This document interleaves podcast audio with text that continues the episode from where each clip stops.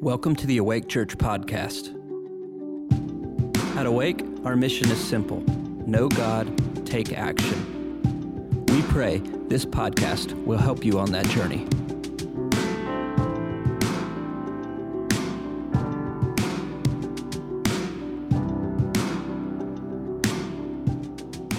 Good morning, Awake family. Today, what I had planned to talk about was wisdom. And um, I just want to share like, you, we all receive wisdom in so many different ways, right? We read the word, we have our quiet time, we listen to podcasts, but also we have prophetic voices that get words that, and some, you know, we want to receive those from people that we trust. And many of us here um, would trust Bill Johnson. And if you're new to Bill Johnson, he is a pastor of a church in Redding, California. And he is a person of strong faith and a father in the faith. And he had a word for 2022 that I just want to share for all of us to receive. That sound good? Okay, so his word is taken from 1 Samuel 30. Now, you might know 1 Samuel 30, but I did not. So I did the homework and I read the story for you, so I'm going to just retell it in, just a, a, nutshell. In 1 Samuel 30, uh, David and 400 men are running from Saul, and they have come to a common name city called Ziklag. Okay? And they're in Ziklag with their families, and um, then the men go out to war, and the women and children are left behind. And uh, the Amalekites come, take all the women and children, and all they plunder the, all of their belongings, and then they burn the city down. And so when the men come back, they come back to nothingness. And uh, they want to stone David. And David, you know, connects with the Lord and he says, Go after what's yours, get it back. And so David and 400 men, they go and they're going to uh, go to the Amalekites. They've already been fighting, right? Exhausted. They're going to go to the Amalekites and get back what's theirs, right? And so on the way, it says that 200 of the men are too exhausted and they stay behind. And then 200 men move forward. They meet an Egyptian man who's a servant of one of the Amalekites, and he tells them where to go. And so then they go and they fight for two days, and they defeat them, and they get back women and children, their own stuff, and then all the Amalekite stuff. So I'm just going to read what Bill Johnson's prophetic word is according to that story, is what he is basing this on. He said, David lost everything but recovered all and more. That will be us in 2022. Pursue what has been lost, have a heart of hope. We will not fail. God restores to a place greater than before the fall. For every earthly dilemma, God has an answer. Take the posture of hearing from God about your recovery of what has been lost. And his prayer was that we would have clarity of heart and mind, we would follow him in faith and be in the presence of God, and that we would receive the gift of courage and hope for his honor and for our own. And I just think that's a fabulous word. For all that's been lost, we would receive back and more. And many other places in the Bible confirm that that is God how, how God works things. And so um, I was talking to Matt last night, and I said, "Honey, I know that you you know, don't love to run. He says, I never run unless someone's chasing me. And he plays basketball, he lifts weights, and I said, but this is serious. Like, if you were one of those guys that stayed back and didn't go all the way to come get me, we would have some problems. Like, if, if just Chuck Harris showed up and all these other guys, and I was like, all right, kids, get on the camel. Dad didn't make it. He just loves to play bat. But he didn't think that was that funny when I said it to him last. he would definitely go all the way, right, Matt? You would? Yeah. Tell your wives right now you would go all that way for them. Look them in the eyes. Let convince them. Okay, not much convincing going on. Okay. All right. So in Proverbs, first I'm going to start off with establishing what God says um, the value of wisdom is. Okay, and he, he says in Proverbs 3:13, that blessed are those who find wisdom and those who gain understanding. For she is more precious than silver and yields better returns than gold. She is more precious than rubies, and nothing you desire compares to her. So Proverbs 3:21 says, "My son, do not let wisdom and understanding out of your sight." And if any of you know my son Josiah, he's my firstborn. He was born an adult. And when I would leave my other four kids with them, I would say, Do not let them out of your sight. Have you said that to people before? Don't let them out of your sight. And it's because you value something, it's precious. And that's what God tells us to do with wisdom. Proverbs 4 7 says, The beginning of the wisdom is, beginning of wisdom is to get wisdom. That's the beginning of wisdom. And with all you're acquiring, get understanding. And so I just want to ask you to think about in your own life right now what price have you paid for this valuable thing called wisdom? Right? For something's valuable, you pay a price for it. So I was just reflecting on my own life of things that I have done, and you have too, is my guess. You've read your Bible and studied it so you can get the word inside there so you have wisdom. You've had quiet times, you've prayed, you've gone through nights praying, you've fasted, you've listened to podcasts, you've worshiped, you've done all these things to get wisdom inside of you. Because not only does wisdom cost something from you, but then when you apply it to life, like you know you have wisdom, then you're going to apply it to your life and live it out, then that's when the real cost comes. How many of you know that for sure? And so um, I thought of a few times when wisdom has really cost me some things, and that would be that. Um, I don't know, in college, maybe had the same thing if you were a believer. I would have daytime friends, but those weren't my nighttime friends because I wasn't invited to go out with them because, you know, I wasn't doing some of the same things they were doing. That was a price. Not that I wanted to, but those were some lonely nights. And how about the awkward, seemingly unnecessary moments? Like when you're like, I'm supposed to share the gospel with this person right now. Is this really that important? And it is. And for me, it often feels awkward. It often feels like, is this really required or necessary at this moment? Um, I remember in 1993, I went to a trip to Jerusalem and I invited, I put all my pictures together on a slideshow and invited my family over. I thought, oh, you know what? This would be the perfect opportunity to share the Lord with my family. And I was so excited because I received the gospel with great joy. Like, I was like, wow, I did not know this when I was 21 years old. Someone shared it for the first time. But it didn't go that way with my family. So I did the slideshow and I said, you know what? I'm just feeling like I'd love to share with y'all just the gospel that I have heard, you know, four years ago. And my aunt and uncle got up in the middle of it and they said, if this was what this was all about, we are out of here and we don't appreciate you doing this to us. I thought, that did not go how I thought it was going to go.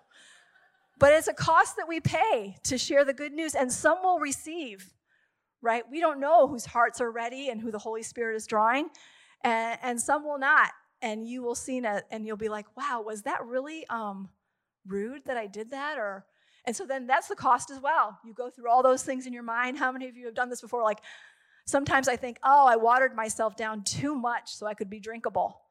And then other times I think, oh, that was way too much to share. Rarely do I feel like that was just right.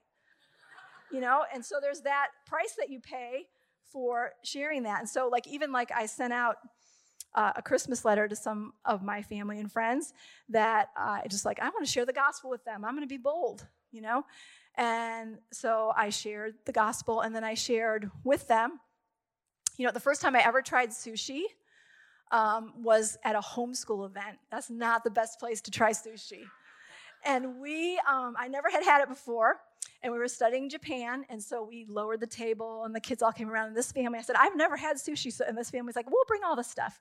And they brought StarKist tuna, and they bought celery. And how many of you ever had sushi? StarKist tuna? Come on, people. That is disgusting. And then we wrapped it in, in rice and we ate it. And I said to Matt, This is like cat food. It tastes terrible. And so I never tried sushi again because I thought this is disgusting. And so one time a friend took me out for sushi and she's like, just try it. I was like, okay.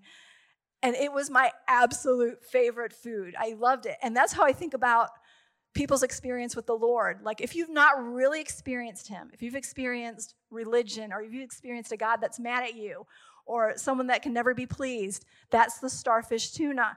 That is not the real thing. The real thing keeps you coming back for more. It's really your favorite. And so I shared that in my Christmas letter too. Just like you might be just pushing this aside and be like, I've already tried that. But if you're not going for it with God, you really have not tried it. And the gospel is really simple. I didn't hear it until I was 21 years old, and so I don't want to assume that everybody has heard it because the gospel re- requires a response. Right? And the gospel is beautiful. The gospel is this is that God is a holy God. And on earth, we have crimes that people commit, and that makes them a criminal. In the heavenly realm, when we sin, that makes us a criminal in the heavenly realm. It might not be a crime here on earth, right? I'm not going to be arrested for lying or cheating or stealing, but in heaven, there's a different standard. And God, and that would be separation from God if you commit one crime. And everyone has. And God could not stand that. And so here's what the gospel is because we had this dire situation that we needed someone to solve this problem for us, that we'd committed a crime and that separation from God. He sent his perfect son. He did it. He lived the perfect life. He died the criminal's death in our place. And all of us at some point in our life need to have a response that says, God, I in faith receive what you did for me by dying my criminal's death in my place. And I, in return, in faith, receive that gift, give my life to be lived for you. And if you pray that prayer, you are a born again Christian. Don't, don't be afraid of born again. Born again means like, I'm not the same person I, person I used to be. Remember, the enemy's always trying to make something awkward and strange. There's nothing strange about this. It is the most beautiful story of all. So if you've prayed that prayer today in faith, you are now part of the family of God. And I bless you in that. Okay, um, I'm gonna drink some water.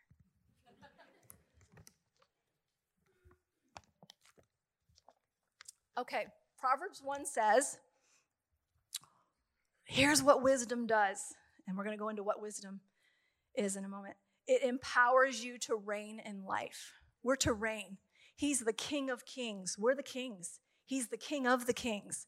We're royalty. And so he gives us power to reign in life. He imparts spiritual understandings with wisdom. Sometimes, do you not know what to do? Right? That's where wisdom comes in. He, wisdom gives us discipline to demonstrate wisdom in situations, relationships. Wisdom gives us the ability to teach immature and make them wise. I am sometimes that immature. Don't think of children. This is all of us. Um, give us wisdom gives us the ability to give youth the understanding for their design and destiny and it gives us strategy for leadership. That's all in proverbs 1 if you want to go back and read that today that was a lot to take in. But the promises of proverbs are great. Um, let's go to proverbs 9.10 Do we have that The fear of the Lord is the beginning of wisdom, and knowledge of the Holy One is understanding. So it says, the fear of the Lord is the beginning of wisdom. All other types of learning that don't have God at the center, they have value, but they are less than when God gives you wisdom. Fear can mean terror, and that's not what's meant in this uh, verse. Oh, wow. Okay. Um, Fear, this kind of fear is like on how an employee would feel with the employer. This is my boss. This is the one who I am submitting to. It's that kind of fear. It's also the fear that is, I have respect because I'm in the presence of someone great, which is God, the greatest of all. So I have this respect. That's what that kind of fear.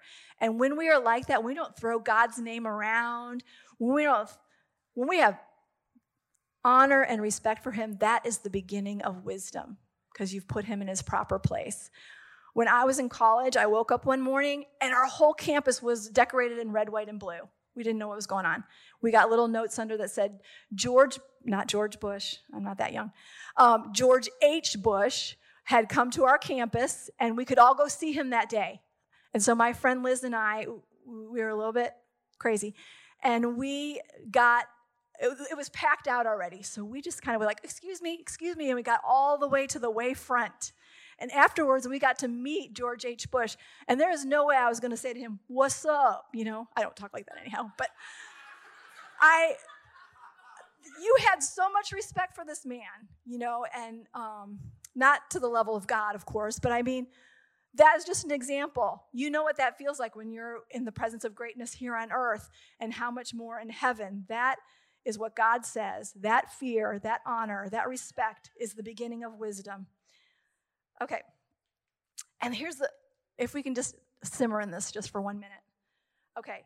Fear of the Lord. This is from Got Questions. Have you discovered this website, Got Questions? It is a good one. I, I can recommend that one. Got Questions says the fear of the Lord can be defined as the continual awareness that our loving Heavenly Father is watching and evaluating everything we think, say, and do. But let's, let's pull out the, the words in here. Our loving Heavenly Father is watching and evaluating, evaluating everything we think, say, and do.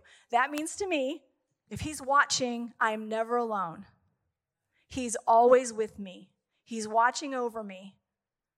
The other part that says, He, uh, is evaluating everything I think, say, and do. That could be frightening, right? But if he's a loving father, here's what that means to me He knows the reason I do the things I do. So he knows exactly how to help me not do those things I shouldn't be doing. Okay, so he knows the root of all of it.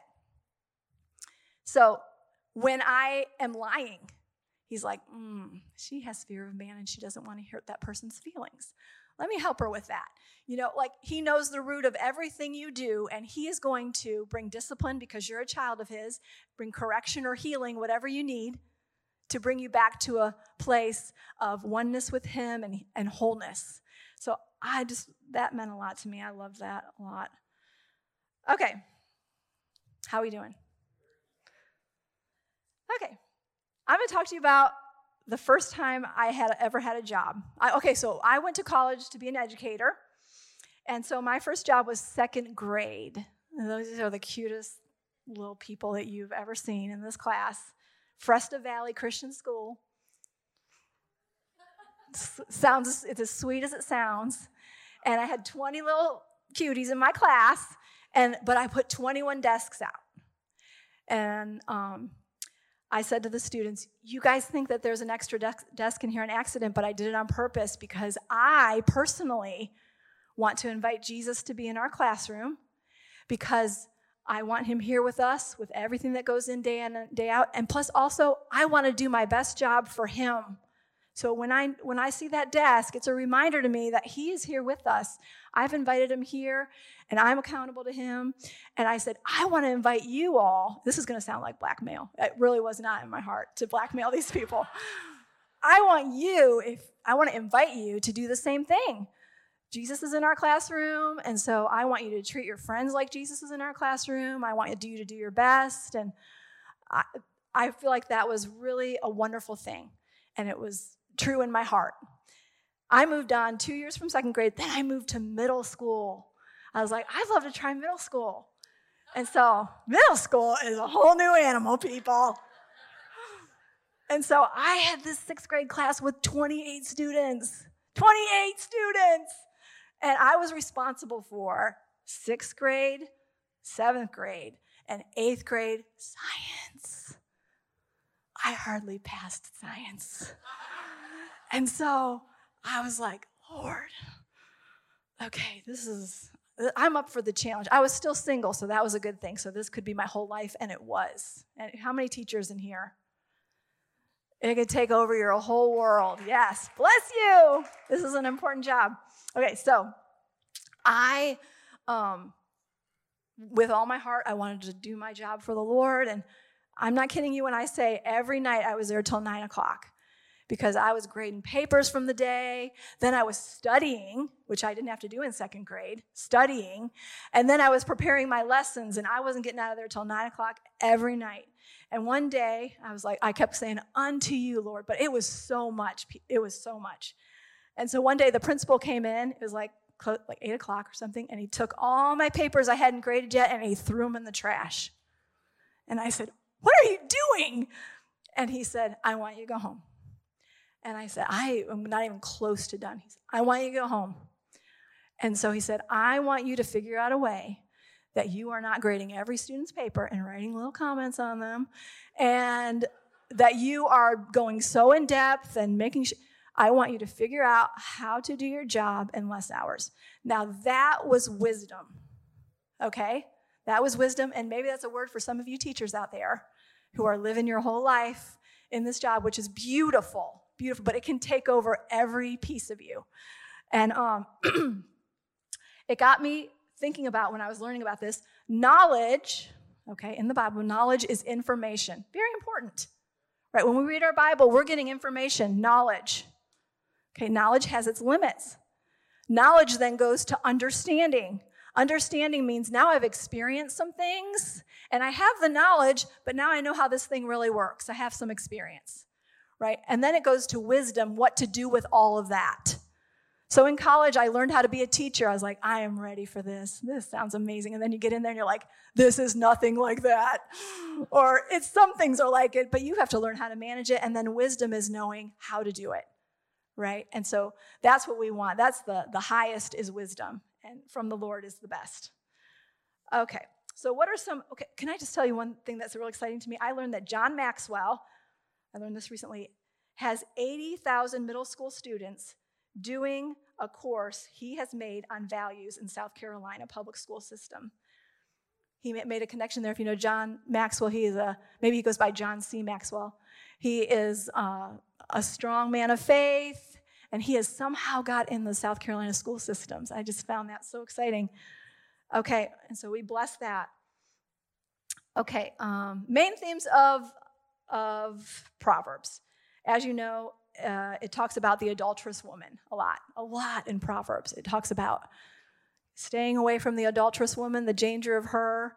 And I would I don't mean to add to Proverbs, but also for women would be stay away from the flirtatious man or the flattering man. Okay? And so um, I feel like that spirit, right, that spirit can be in not just a married person, but it could be in a single person. And God knows all the reasons why women would need extra attention like that or have something fulfilled like that. But I have five sons, and I just had them repeat after me until they got into high school that girls are evil, just girls are evil, girls are evil, girls are evil. But then when they got to be about 17, that 16, that wasn't working anymore, so I had to add more to that. And so I just added like, okay, let's learn about what we're looking for in a woman, right? Because I know this is inevitable that this is coming. And so um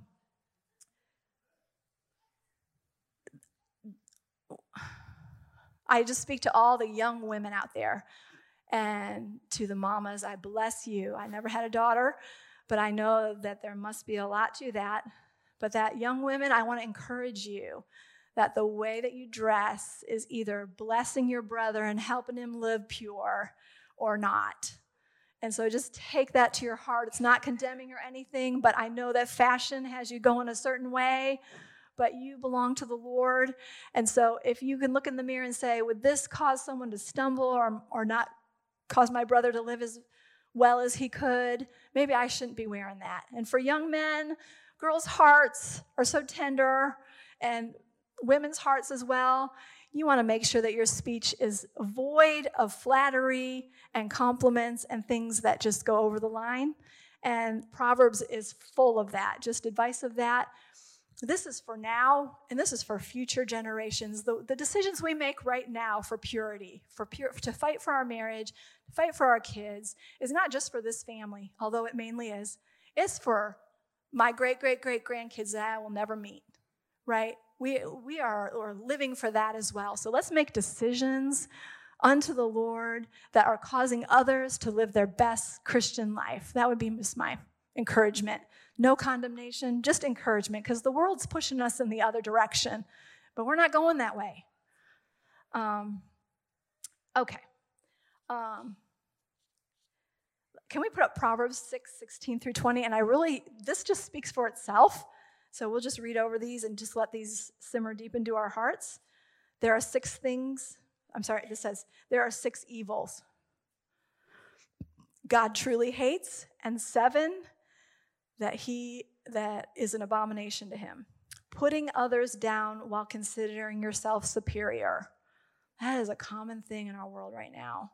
When you think of media, social media, but let's take it to ourselves too and, and uproot those things from ourselves. Spreading lies and rumors, spilling the blood of the innocent.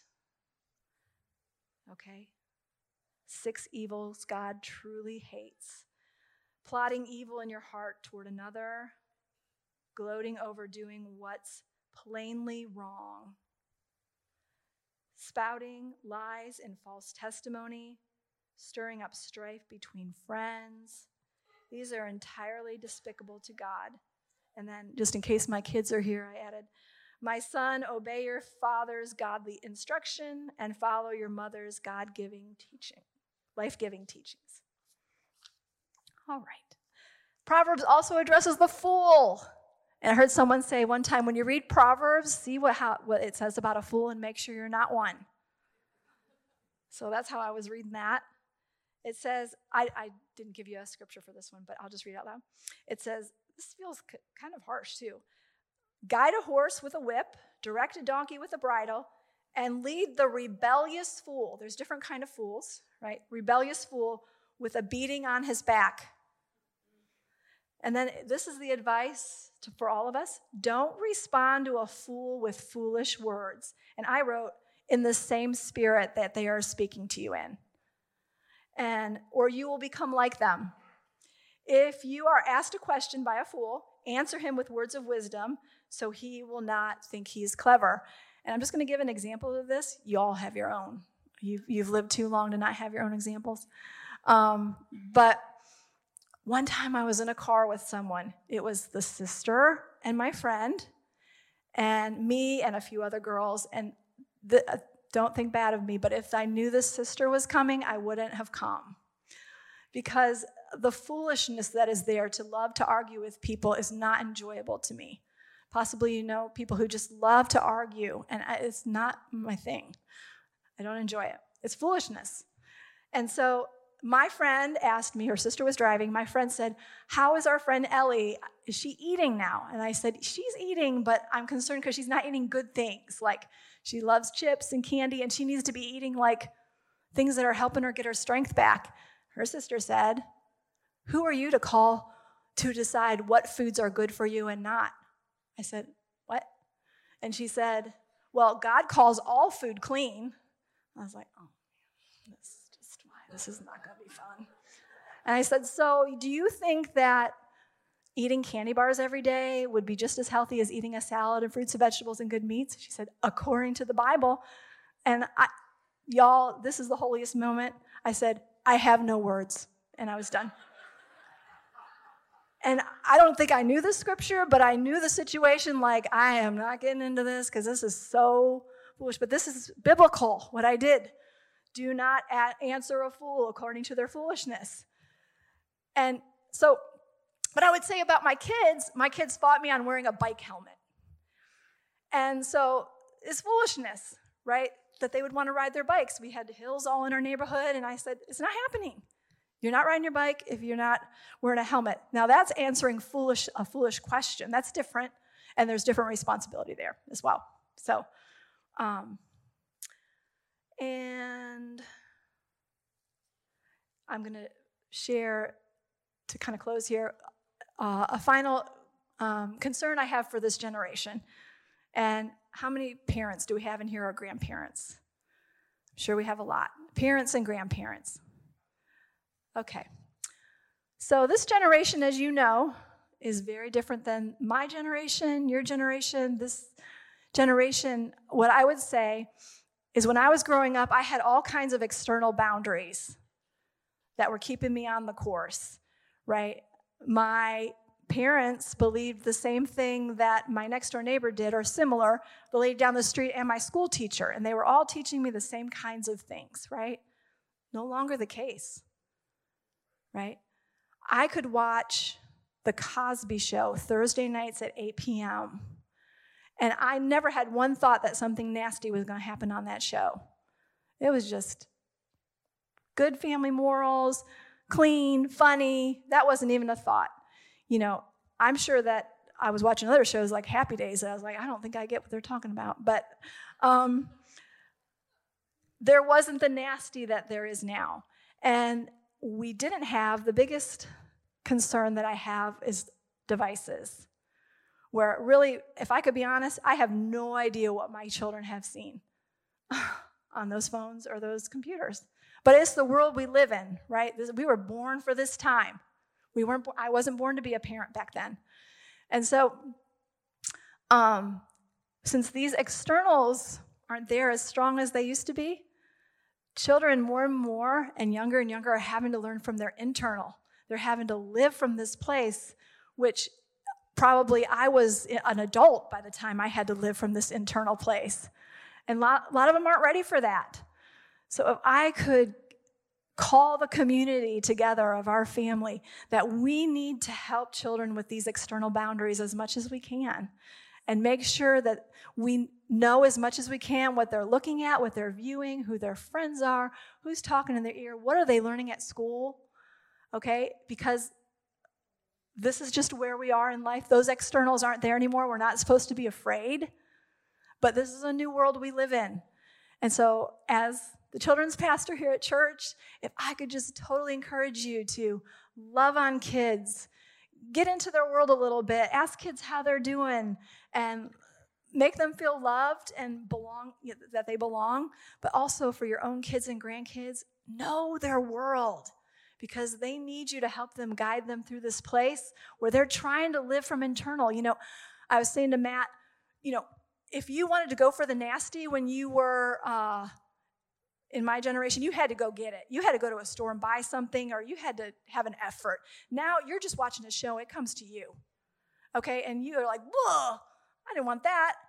Okay, and so the wisdom to know when to turn off, when to not feel condemned that you saw something that you weren't going after, right? Kids don't know these things. You think they would know, like, I didn't mean that. Maybe they don't know that. you know, so we